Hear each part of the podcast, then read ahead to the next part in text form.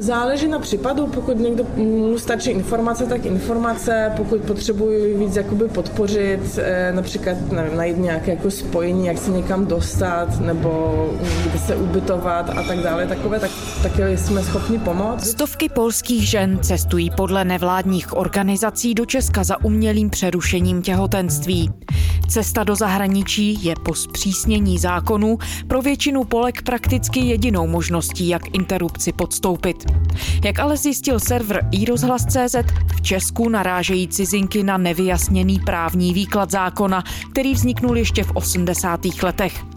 Co všechno cizí státní příslušnice musí splnit, aby těhotenství v Česku mohly ukončit? A jak důležitou destinací v tom ohledu Česko pro polské ženy je?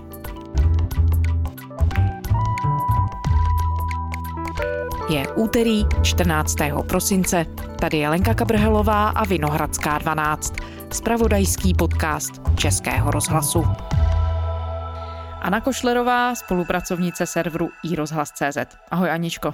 Ahoj Lenko. Aničko, ty se věnovala dopadům zpřísnění polského zákona o umělém přerušení těhotenství a mapovala si, nakolik se ty dopady přelévají i za hranice Polska, konkrétně do České republiky. Co se ti povedlo zjistit? Zjistila jsem, že počet žen cestující do České republiky za interrupcemi stoupá a ono se zdá, že se pouští doktoři čím dál tím více bojí interrupce provádět a to z jakýchkoliv důvodů. A tím pádem ženy čím dál tím častěji za interrupcemi vyráží vyvážejí do zahraničí. Organizace, které jim v tom napomáhají, reagují na zvyšující se poptávku a postupně se profesionalizují. Tím pádem zvyšují své kapacity a ta pomoc je efektivnější. Česká republika je jednou ze zemí, kam se pulky často vydávají, jenže ne všechny kliniky a ginekologická oddělení v nemocnicích tomu jsou nakloněny. A to je proto, že tu existuje rozpor ve výkladu našeho interrupčního zákona, který je z roku 1986 a praví, že potraty se nebudou provádět cizinkám, které se v České socialistické republice zdržují pouze přechodně. Pojďme se na všechny ty věci podívat podrobně a nejdřív možná pojďme popsat tu věc na konkrétním případu. Ty si zachytila jeden příběh jedné z žen, které se do Česka za umělým přerušením těhotenství vypravili. Můžeš nám ho popsat? Je to případ 25-leté Polky, která tu byla v roce 2017 na letní stáži u jedné firmy. Marie v té době zjistila, že je těhotná protože dítě mít nechtěla, tak začala řešit, co s tím a dostala radu, že si může objednat potratové prášky na internetu, jenže ty se posílají pouze do Polska a lze je vzít do 49. dne těhotenství, to znamená do sedmi týdnů. Maria si prášky objednala na adresu své kamarádky. Ta kamarádka byla jediná, které o potratu v Polsku řekla. Jenže té kamarádce ty prášky nikdy nedošly. Místo toho jí přišel dopis od policie, že se má dostavit na stanici na jakýsi výslech.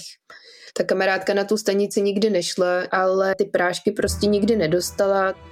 Nicméně Marie byla i nadále v Praze, byla už pár týdnů těhotná a nevěděla, co s tím. Pak našla informace o tom, že jako Polka má právo na potrat. Ty informace našla v jednom článku na serveru expat.cz.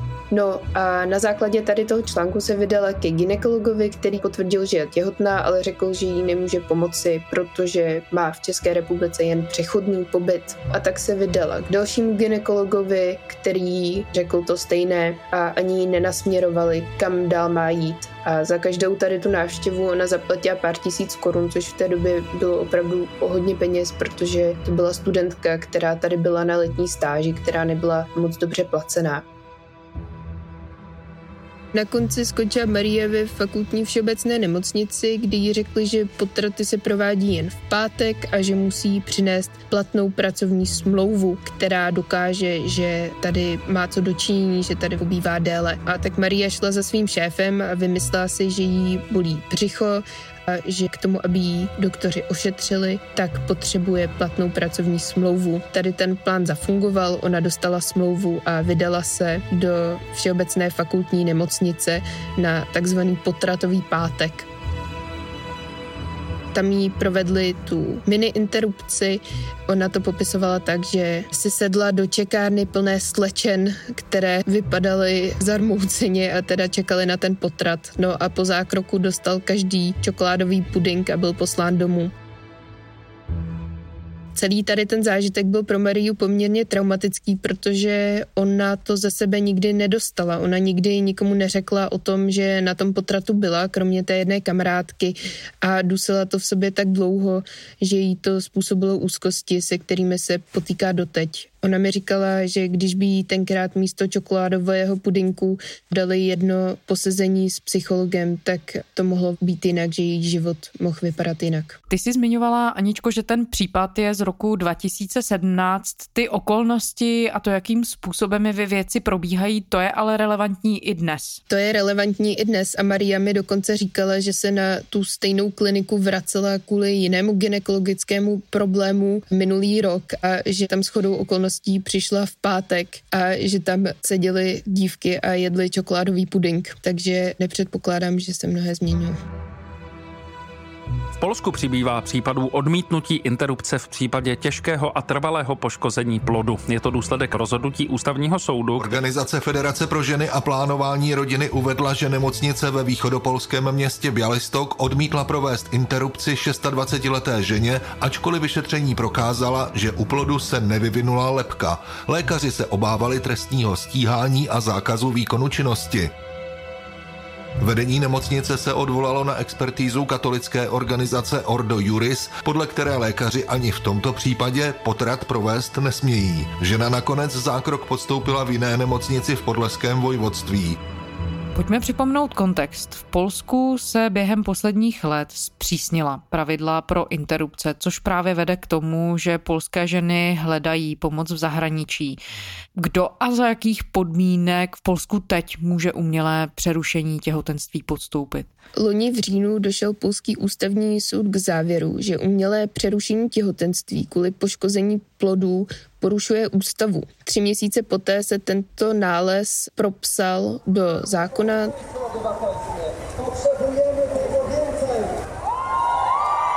V polských městech večer opět demonstrovali ženy za právo na přerušení těhotenství. Ústavní soud ve středu zveřejnil odůvodnění svého rozhodnutí, kterým zákaz potratů potvrdil.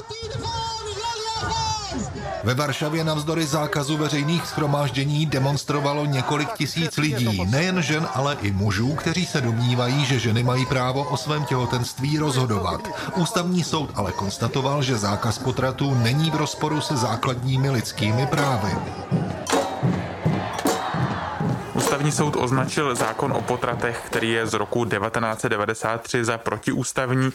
Dokument umožňoval potraty v případě zdravotních vad plodu, ale podle ústavního soudu tedy eh, ten problém je v tom, že už od početí má člověk právo na život. To znamená, že od ledna 2021 lze podstoupit potrat jen v případě, že těhotenství důsledkem trestného činu, to znamená znásilnění nebo incestu, anebo v případě, že je žena ohrožená na životě. To, že je plod poškozený, už neopravňuje interrupci ani v případě, případě, že se předem ví, že plod nepřežije. Jinými slovy tedy matka nemůže na potrat ani v případě, že předem ví, že si jí narodí mrtvé dítě. No a právě to poškození plodu bylo předtím nejčastějším důvodem většiny umělých přerušení těhotenství a momentálně je jedním z důsledků té nové legislativy, že ženy mají často obavy, že jim doktoři o potenciální vadě třeba ani neřeknou. Ono opravdu v Polsku došlo k docela zásadnímu poklesu potratů. Já jsem se koukala na statistiky z 80. let a tam se ročně provedlo nějakých 137 tisíc potratů. Tady to číslo docela signifikantně kleslo v 90. letech, kdy se měnila potratová legislativa a teda v roce 2020 tam bylo kolem tisíce potratů. Prokuratura v polských Katovicích začala vyšetřovat úmrtí 30-leté ženy v nemocnici ve městě Pšičina ve Slesku. Přišla tam s problémem ve 22. týdnu těhotenství. Už dříve u ní vyšetření zjistilo poškození plodu a navíc jí odtekla plodová voda. Lékaři ale neprovedli interrupci. Dziecko waży 485 gram. Na razie dzięki Dítě váží 481 gramů a já tady kvůli potratovému zákonu můžu jen ležet a čekat. A oni s tím nemůžou nic udělat. Budou čekat, až dítě zemře, prý nemají jinou možnost. A pak ještě napsala, jdu spát, zdravím tě, mami. Buźki, mamuś, buźki, buźki o 23. Ocenie rodziny i mojej, jako pełnomocnika rodziny, w sprawie doszło niewątpliwie do błędu. Izabelina rodina i já jako její právní zástupkyně si myslíme, že šlo nepochybně o lékařskou chybu. To znamená, že Izabele se nedostala standardní zdravotní péče. Vzhledem k těm informacím, které máme, je problém v obavách a strachu, který formuje rozhodování doktorů.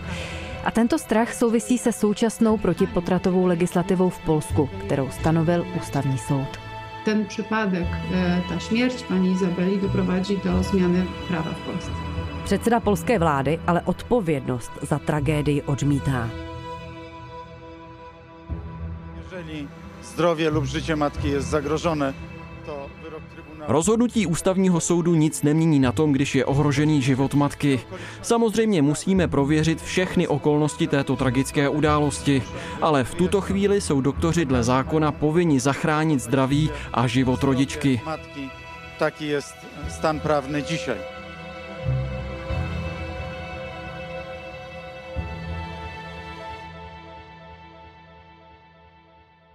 To zpřísnění legislativy v Polsku je vyústěním několikaleté debaty, která nabrala na intenzitě poté, co nastoupila k vládě pravicově národovecká vláda pod vedením strany Právo a spravedlnost. Připomeňme, jaké postoje v tomhle ohledu tato vláda dlouhodobě hájí. Zpřísnění potratové legislativy je vlastně dlouhodobou iniciativou konzervativní strany Právo a spravedlnost. Ta se snaží zabránit tomu, aby vůbec nějaké potraty v Polsku existovaly. Právo a spravedlnost je křesťanská strana, která hájí křesťanské hodnoty.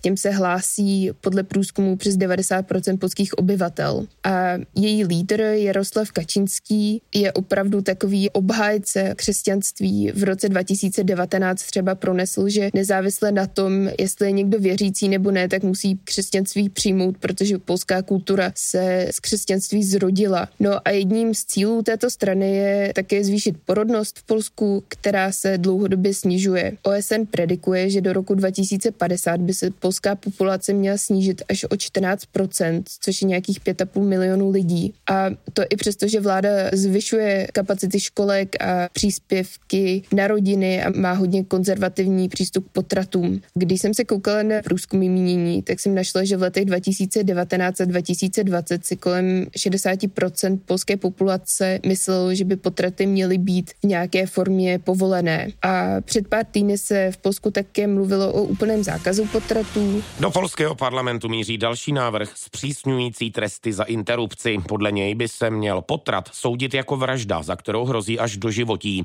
Poslanci za vládní stranu Právo a spravedlnost, když se je na to novináře přesně na to tež ptali, tak říkali, že ten návrh je příliš radikální, že Polsko jde zlatou střední cestou. Ten návrh sice neprošel, ale podařilo se prosadit návrh o povinném registru těhotenství, podle kterého bude mít každý zdravotník povinnost zaregistrovat těhotenství své pacientky do národního registru. No a v praxi to bude znamenat, že když přijdete s bolestí hlavy a doktor zjistí, že jste těhotná, tak to zapíše do centrální evidence. Tím pádem bude vaše těhotenství monitorované a když by se náhodou stalo, že po pár týdnech nebo měsících už těhotná nebudete, tak by se někdo mohl začít pídit potom, proč tomu tak je. No a organizace hající práva žen mají obavy, že ten registr těhotenství by mohl vést i k tomu, že budou ženy trestané za to, když půjdou na potrat, ale třeba i za to, když potratí samovolně.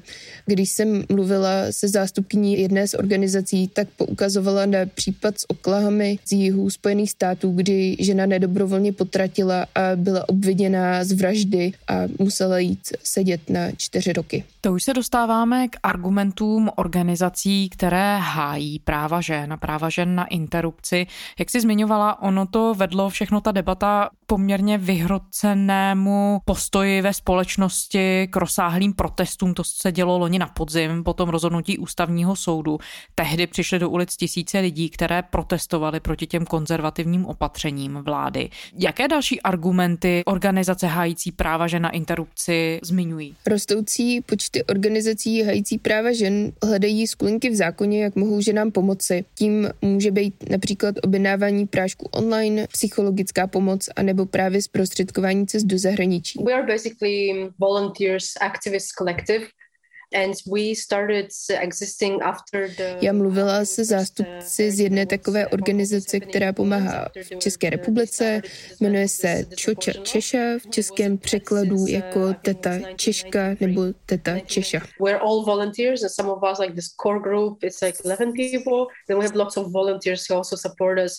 We're all volunteers and some of us like this core group, it's like 11 people. Then we have lots of volunteers who also support us in, for example, researching for further clinics, you know, that will be willing to help. A ti vysvětlovali, že s polskými ženami cítí velkou solidaritu. Oni spojili síly po té, co prošel ten protipotratový zákon v lednu a dohodli se, že chtějí dělat víc, než jen vycházet do ulic a projevovat svůj nesouhlas. So we just decided to do something uh, that will be, you know, actually helping.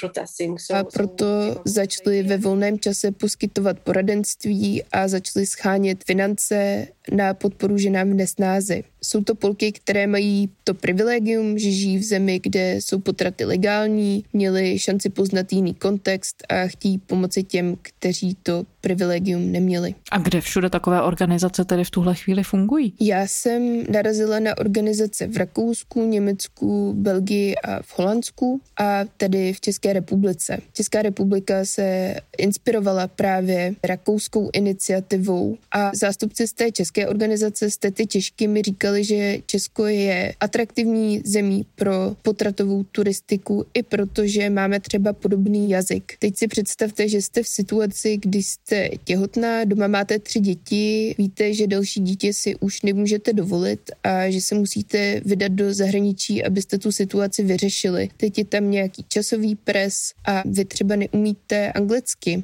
A v takové situaci může i taková blbost, že se v zemi, kam se vydáváte, mluví podobným jiným jazykem dost pomoci. Vzniklo to dost spontánně. Seznámili jsme se v podstatě na internetu a bylo nám jasné, že musíme něco udělat. Čoča Češa je slovní hříčka. Češa je zkrátka polského jména Česlava a Čoča je polský teta. Znamená to teta Češka. Neformálně se připojujeme ke dvěma již existujícím organizacím, kterými jsou berlínská Čoča Baša a vídeňská Čoča Věna. Jsme skupina lidí, které mají stejný cíl pomoct polským ženám získat bezpečnou interrupci. Když jsi zjišťovala, Aničko, jakým způsobem ta pomoc ženám, které chtějí podstoupit interrupci v zahraničí, funguje, tak co všechno tedy cizí státní příslušnice potřebují, aby těhotenství mohly ukončit v České republice? V České republice už existují čtyři kliniky, které spolupracují právě s iniciativou Teta Češka a když se žena vydá na jednu z těchto klinik, tak tady musí být v den toho potratu, což zní logicky, ale zároveň během lockdownu to nebylo až zas tak jednoduché, protože to také znamenalo podstoupit sérii PCR testů, bylo méně spojů a celá ta věc se komplikovala. No a pak je potřeba za potrat zaplatit pro mnohé z žen, které se sem vydávají, nebo naprostou většinu už je moc pozdě na ten farmakologický potrat, tím pádem musí podstoupit chirurgický potrat. Ten je tu možné podstoupit do 12. týdne, pokud proto neexistuje nějaký medicínský důvod a po těch 12 týdnech lze jít na potrat, pokud lékař vyhodnotí, že zde existuje riziko pro ženu nebo pro plod. To znamená, že polky často jdou na ten chirurgický zákrok, který stojí přibližně 2000 tisíce zlotých, tedy nějakých 11 tisíc korun. Problém ale je ten český potratový zákon, podle kterého musí mít člověk podstupující interrupci trvalé bydliště v České republice. Tedy lékaři často vyžadují, aby tu žena měla stálý pobyt, jako to třeba bylo v případě Marie, která musela prokázat, že tu má práci a musela ukázat platnou pracovní smlouvu. A řekli ti představitele těch nevládních organizací, jaké tohle má konkrétně dopady? Stává se tedy, že jsou polské ženy odmítnuty, které chtějí ukončit těhotenství v Česku? To se určitě stává, musí pendlovat od jednoho ginekologa k druhému. To vlastně popisovala i Maria, že obešla snad dva nebo tři ginekology, než se konečně dostala na kliniku, kde se s ní vůbec chtěl někdo o potratu bavit. A je to tedy legální praxe, nebo je to praxe, která je nějakým způsobem na hraně zákona? Jak je to právně vykládáno? Podle paragrafu 10 našeho interrupčního zákona se umělé přerušení těhotenství neprovede cizinkám, které v České republice pobývají jen dočasně. Jenže k zákonu pak existují tři zásadní výklady, a to je stanovisko ministerstva zdravotnictví, stanovisko ombudsmana a České lékařské komory. Ministerstvo zdravotnictví a veřejný ochránce práv, ombudsman, se shodují na tom, že zákaz provedení umělého přerušení těhotenství se nevztahuje na cizinky, které mají povolení k pobytu na území České republiky podle některé z mezistátních dohod. Takovou mezistátní dohodou je právě i třeba smlouva o fungování Evropské unie. Jinými slovy se shodí na tom, že občanky ze zemí Evropské unie, jako je třeba Polsko, mohou v České republice legálně podstoupit potrat. A to i v případě, že by do země přicestovali pouze za tímto účelem a strávili tu jen několik málo dnů. A Česká lékařská komora ta si ten zákon interpretuje jak? Poslední prohlášení od České lékařské komory je z letošního listopadu.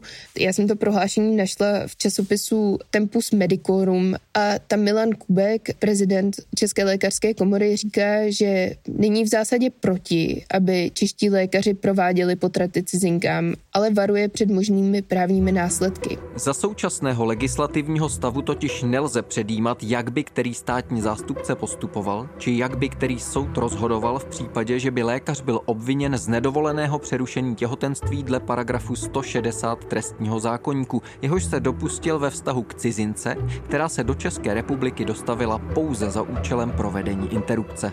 On říká, že když by se někdo rozhodl doktora provádějící interrupci žalovat, tak Česká lékařská komora nemůže zaručit, jak by soud rozhodoval, tedy jestli by rozhodl v jeho prospěch. On sice stanovisko ministerstva zdravotnictví a ombudsmana zná, ale říká, že je to pouze nějaký výklad zákona a není právně závazný. A také usiluje o to, aby se potratový zákon novelizoval, aby chránil doktory, kteří by potraty potenciálně prováděli. A je taková možnost, Aničko, ve hře? Existuje tu nějaký náznak, že ten zákon o potratech z roku 1986 by se mohl změnit, že by se mohl novelizovat?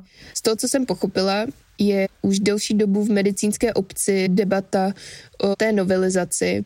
Konkrétně jde o odstranění celého paragrafu 10, který reguluje poskytování interrupcí cizinkám, pokud u nás mají pouze přechodný pobyt. No a vedle vyjasnění právního stavu by tak novela přinesla také rozšíření přístupu k interrupcím i pro cizinky mimo zemí EU. Jestli se to opravdu stane, zatím nevíme, zatím je to na úrovni nějakých debat právě mezi lékaři.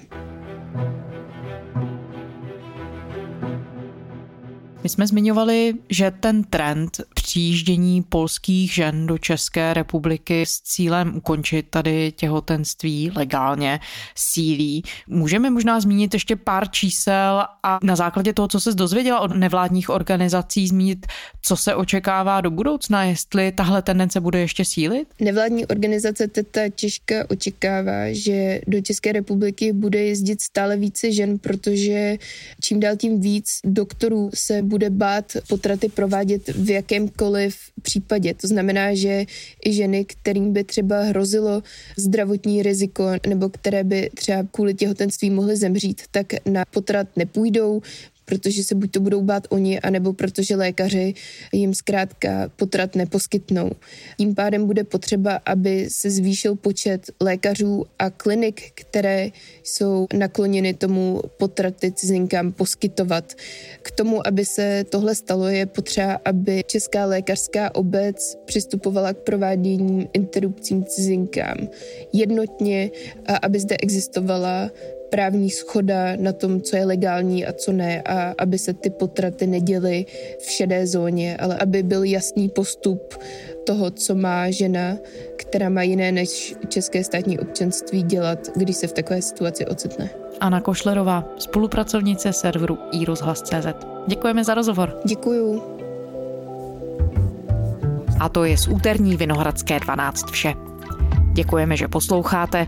Naše díly najdete kdykoliv na serveru iRozhlas.cz a také ve všech podcastových aplikacích. Psát nám můžete na adresu vinohradská12 zavináč rozhlas.cz. To byla Lenka Kabrhalová. Těším se zítra.